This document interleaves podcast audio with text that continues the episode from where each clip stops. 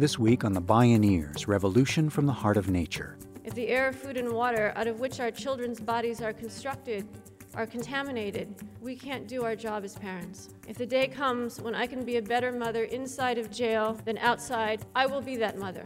This week it's Farewell Fossil Fuels with Sandra Steingraber and Bill McKibben on the Bioneers.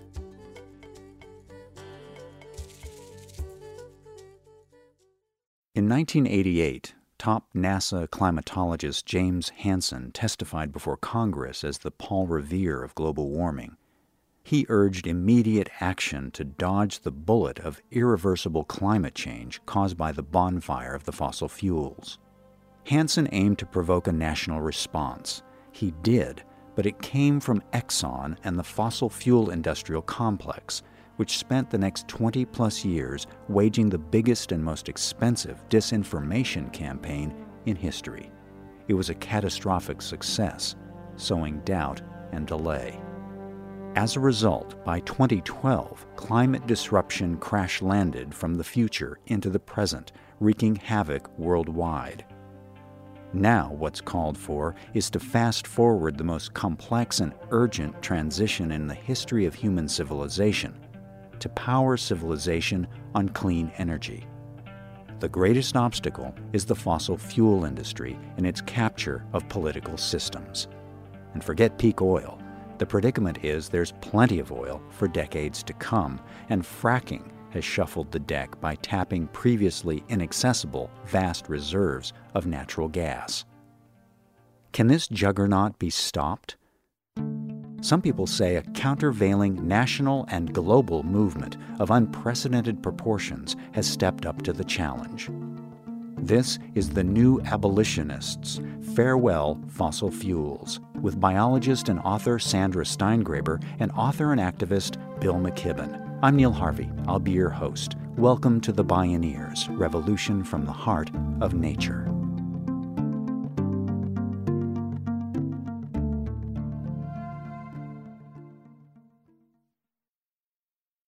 Four years ago, I stood at the Bioneers podium and spoke as a cancer patient.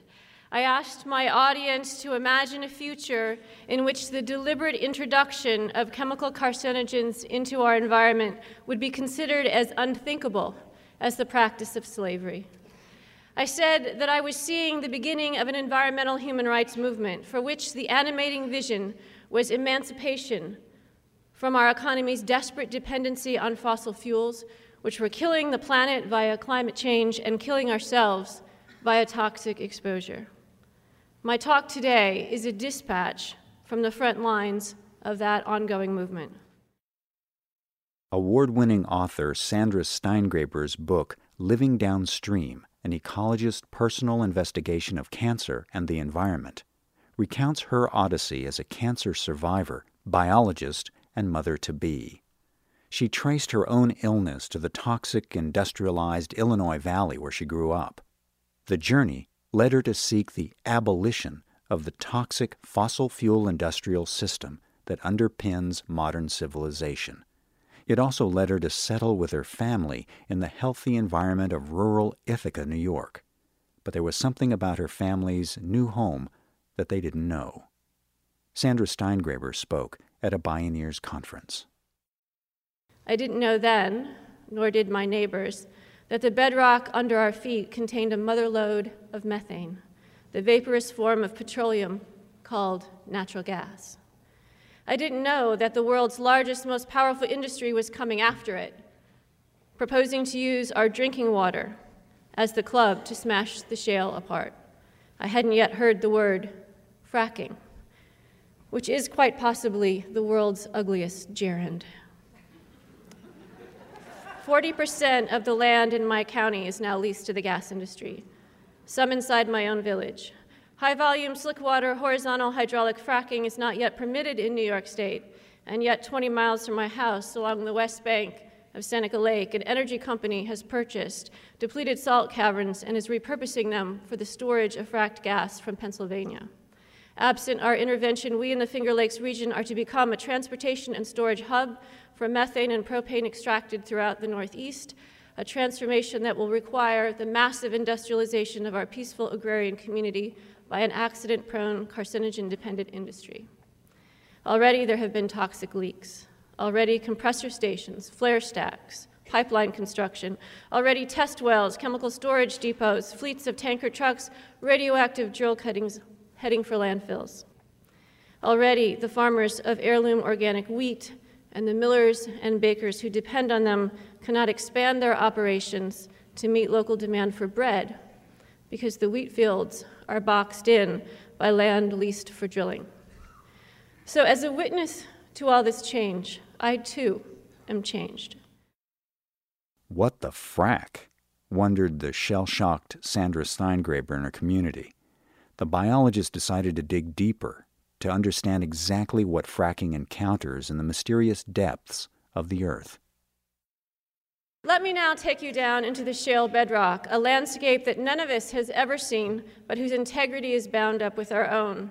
Parts of many states, Ohio, Pennsylvania, New York, West Virginia, Maryland, Texas, Colorado, Arkansas, to name some, are underlain by a foundation that was previously the floor of an ancient ocean.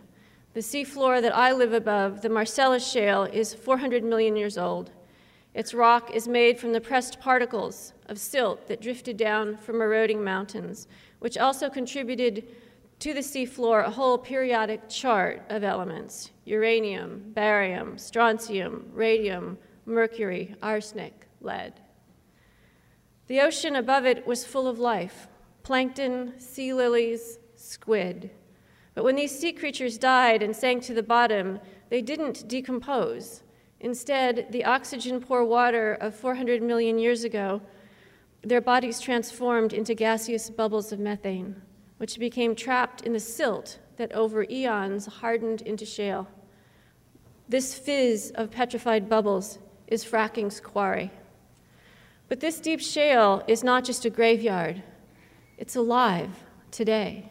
It's a habitat, it's an ecosystem that supports communities of contemporary living organisms. The life inside the bedrock consists of simple organisms, but they can form complex colonies, sending nanowires out to the surrounding rocks to transfer electrons. In fact, geologists now suspect that the total biomass of life contained within deep geological strata exceeds that living here on Earth's sunlit surface. The biosphere then extends much farther into the dark, stony heart of the planet than any of us had ever fully appreciated. Ergo, Deep life organisms almost certainly play a role in the global carbon cycle and may, in ways that we don't fully understand, help in stabilizing the Earth's climate. During fracking operations, these organisms will grow inside the pipes, interfering with the flow of gas. That's the reason powerful poisons called biocides are used in fracking fluid. And that's one reason fracking fluid is so toxic. You can think of fracking as a hostage exchange program. It buries a surface resource vital to life, fresh water, and brings to the surface poisonous substances that were once locked away in deep geological strata. Sandra Steingraber compares these vast ancient underground ecosystems to geological coral reefs. Their role in the web of life, which we've barely begun to understand, is far more important than we ever imagined. I began to realize that these organisms, like all other organisms on the earth, are altering the habitat to suit themselves. And they are the creator of the rock. They're changing the rock and they're creating it. So the biologic is the creator of the abiologics. So these rocks are being created and recreated by living things. It means the earth is alive and not in a sort of Gaia hypothesis alive, you know, not in a Mother Earth spiritual way, but they're metabolically active creatures eating and reproducing a mile below us if you live over top of shale. So, just exactly what does fracking do to this critically important Earth system and to us? It works like this. First, a drill bit opens a hole a mile deep, turns sideways, and then tunnels horizontally through the bedrock. The hole is lined with a casing of cement and steel. To initiate the fracturing process, explosives are sent down it. Then fresh water, millions of gallons per well, is injected under high pressure to further break up the shale and shoot acid, biocides, and sand grains deep into the cracks. The sand grains hold the stone doors ajar, and the gas, trapped for 400 million years, is now free to flow through the propped open fractures. Here are some possible health threats of fracking for us. It starts with the strip mining of sand in the Midwest, which turns the earth inside out and sends silica dust into the air. Silica dust is a known cause of lung cancer and silicosis. Before it is sent down the borehole, the fresh water used to fracture the bedrock is mixed with inherently toxic materials. These include known and suspected carcinogens, neurological toxicants, and chemicals linked to pregnancy loss. These chemicals can spill, and they do.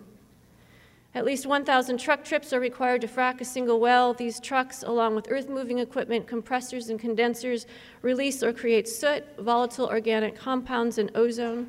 Exposure to this kind of air pollution has demonstrable links to asthma, stroke, heart attack, cancer, and preterm birth, the leading cause of disability in the United States. The best data we have suggests 7% of wells leak immediately. What percent leak after five years? After 20, after a century? Is fracking laying time bombs under the earth?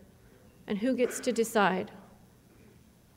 These are not mitigatable, resolvable problems. There is no technological fix for shattered shale or the migration of toxic chemicals through it. Ironically, natural gas was first embraced, even by environmental advocates, as a cleaner transition fossil fuel than climate wrecking coal. As a result, coal is on the run because of the fracking boom and falling prices. But gas fracking is anything but clean, and it's deeply implicated in climate change. Within the next 20 years, nearly half the greenhouse gas load produced by the United States could come from these burgeoning natural gas operations. That is, unless those operations are shut down. Authors Sandra Steingraber and Bill McKibben write, speak, and organize persuasively about the urgent necessity of ending the reign of fossil fuels while transitioning the industry that profits from them to clean energy. When we return, these writers put their hearts, souls, and bodies on the line. This is The New Abolitionists Farewell Fossil Fuels. I'm Neil Harvey. You're listening to The Bioneers Revolution from the Heart of Nature.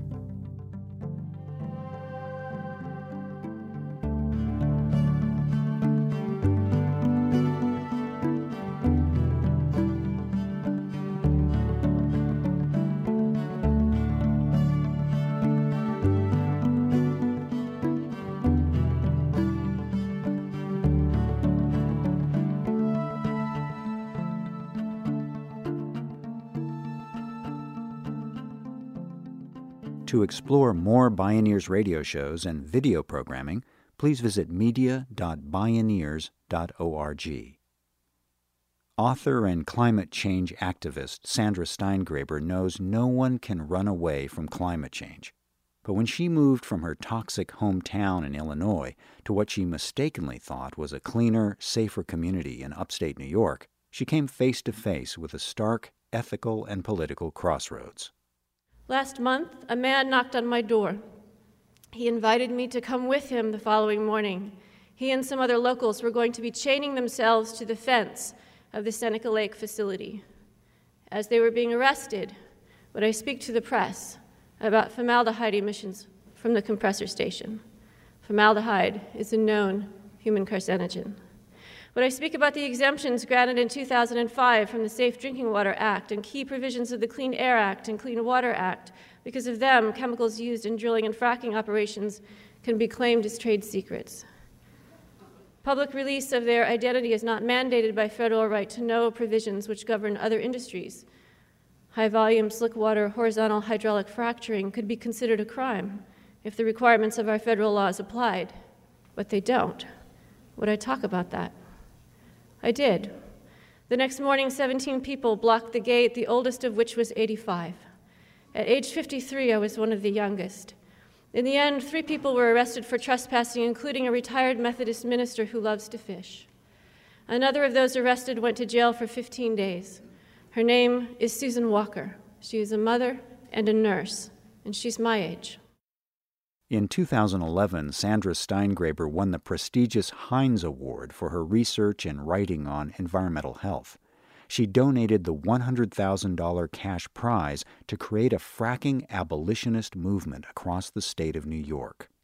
Her passionate leadership crystallized a coalition of nearly 200 groups and 1,000 businesses. More than 60 organizations have signed Steingraber's Don't Frack New York pledge. Along with thousands of individuals, they pledged to engage in nonviolent acts of protest and delivered the pledge to Governor Andrew Cuomo on August 27, 2012. But they didn't stop there. So towns and villages started asking themselves, couldn't we just zone it out? So our town board simply banned fracking. And a village town across the lake from us little town of Dryden, New York, followed in this, and they also banned fracking by sort of invoking their right to protect their citizenry from industrial practice they just didn't think was appropriate for the rest of the town because maybe they have a tourist economy. And in New York, where home rule kind of has a time honored value, that was respected. Except that the gas industry cried foul. Because if there's a whole patchwork of towns, some saying yes and some saying no, and they have to unroll across the landscape this whole interconnected network, right? It only it's a gas. It all has to flow through one big spider web of a system, then that makes it kind of impossible for them to work. So the Anschutz company, owned by Philip Anschutz, sued the town of Dryden it claimed that Dryden had no right to regulate the gas industry because only the state could do that. So the town was outside of its jurisdiction in banning fracking. My town across the lake held a fundraiser to help file an amicus brief in support of our sister town.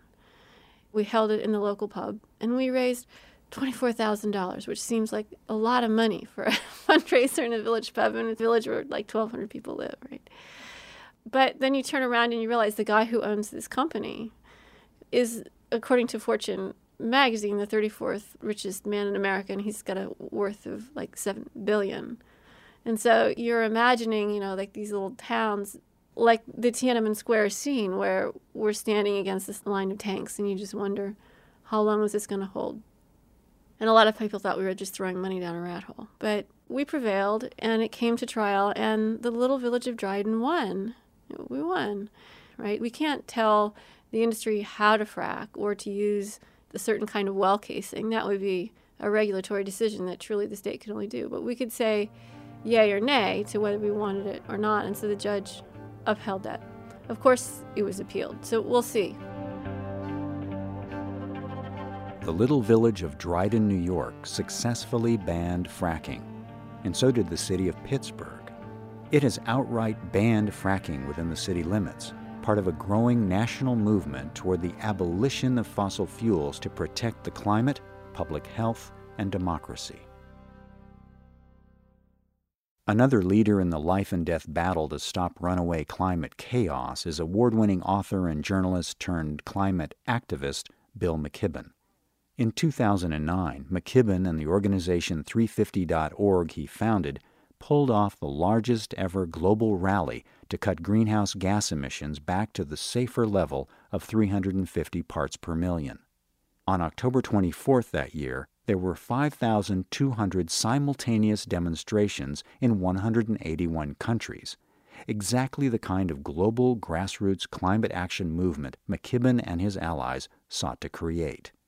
In 2011, the battle escalated over the pending federal approval of the Keystone XL pipeline that would carry some of the dirtiest type of oil from the Canadian tar sands to the Gulf Coast for refining and global transport. To stop the approval, McKibben and 350.org led the largest U.S. civil disobedience action in decades. Nearly 10,000 protesters surrounded the White House, calling on the president to deny the pipeline permit. Bill McKibben. Jim Hansen at NASA said last year burn that stuff in the tar sands on top of everything else we're burning, and it's game over for the climate. That is the second biggest pool of carbon on Earth. If we burned all the economically recoverable oil up there, we would burn more carbon than human civilization has yet burned. Um, so it's a big deal. And people responded. There were 1,253 of us who went to jail. It was the biggest civil disobedience action in 30 years in this country. And pretty soon, people were doing the same thing in Canada, and they were doing the same thing all over the world at consulates and embassies. And then we went back to the White House and we circled it five deep with people standing shoulder to shoulder. And we weren't attacking. Every sign that was there was just a quote from President Obama in his 2008 campaign, you know, time to end the tyranny of oil. And four days later, the president said, okay, we'll take a year and study this harder. Now, that's a temporary win. That's the only kind of win environmentalists ever get. And this one may be more temporary than most because the oil industry has fought back with everything that they have. They don't like to lose even a little bit. And it was really good to see that we could stand up to the fossil fuel industry when we came together. That though we lacked money, we could find other currencies, passion and spirit and creativity, that people were willing to spend their bodies too, you know, to make. That was really good to see. The tough part, of course, is in realizing that there are 50 other things like those tar sands around the world and we cannot stop global warming in the time that physics and chemistry allow us, one pipeline at a time, or one coal mine at a time, or one anything at a time. We need to go straight at that industry. We need to go straight at it as hard as we can.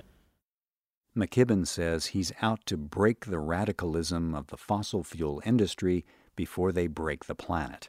In 2012, 350.org launched a fossil fuel stock disinvestment campaign, beginning with colleges and universities. It's modeled on the successful economic boycotting of apartheid in South Africa.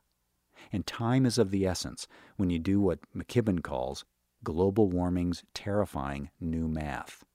We know how much more carbon roughly we can put out into the atmosphere and have any hope of staying below 2 degrees. It's about 560 more gigatons, 560 more billion tons more. That sounds like a lot, but at the rate at which we're currently burning things, that'll give us about 15 years before we blow past that threshold. But that's not the scary number.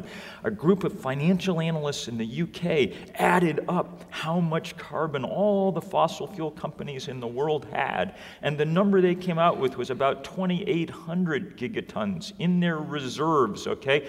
That coal and gas and oil is still below the ground, but economically it's above the ground. It's what makes the share price for Exxon when Peabody Coal goes to borrow money from the bank. It's what they use as collateral. So the time has come to take straight on that industry. That math makes clear that the fossil fuel industry, despite its riches, despite its power, is a rogue industry. It makes clear that they are outlaws not against the laws of the state because they get to write those, but outlaws, outlaws against the laws of physics. And that's a more serious, in the end, law to be violating.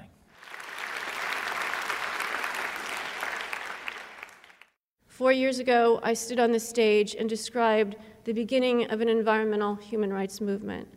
I thought then that it was my job to provide good science to its leadership. I thought it was not my job to tell you what to do. Today, I'm a fully fledged member of the anti fracking wing of this larger movement, and I'm going to tell you what to do.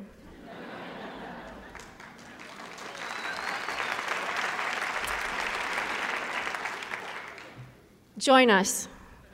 I don't want to write words that fill jail cells, and yet it is my abiding responsibility to protect my children from harm and plan for their future. And my neighbors feel the same way. If the air, food, and water out of which our children's bodies are constructed are contaminated, we can't do our job as parents. If the day comes when I can be a better mother inside of jail than outside, I will be that mother.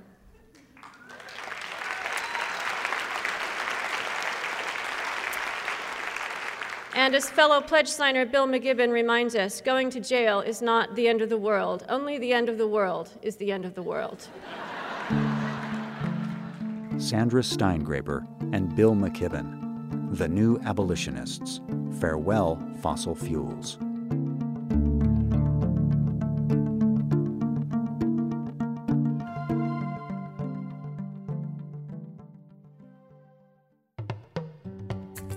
You can explore more Bioneers radio shows and video programming online at media.bioneers.org.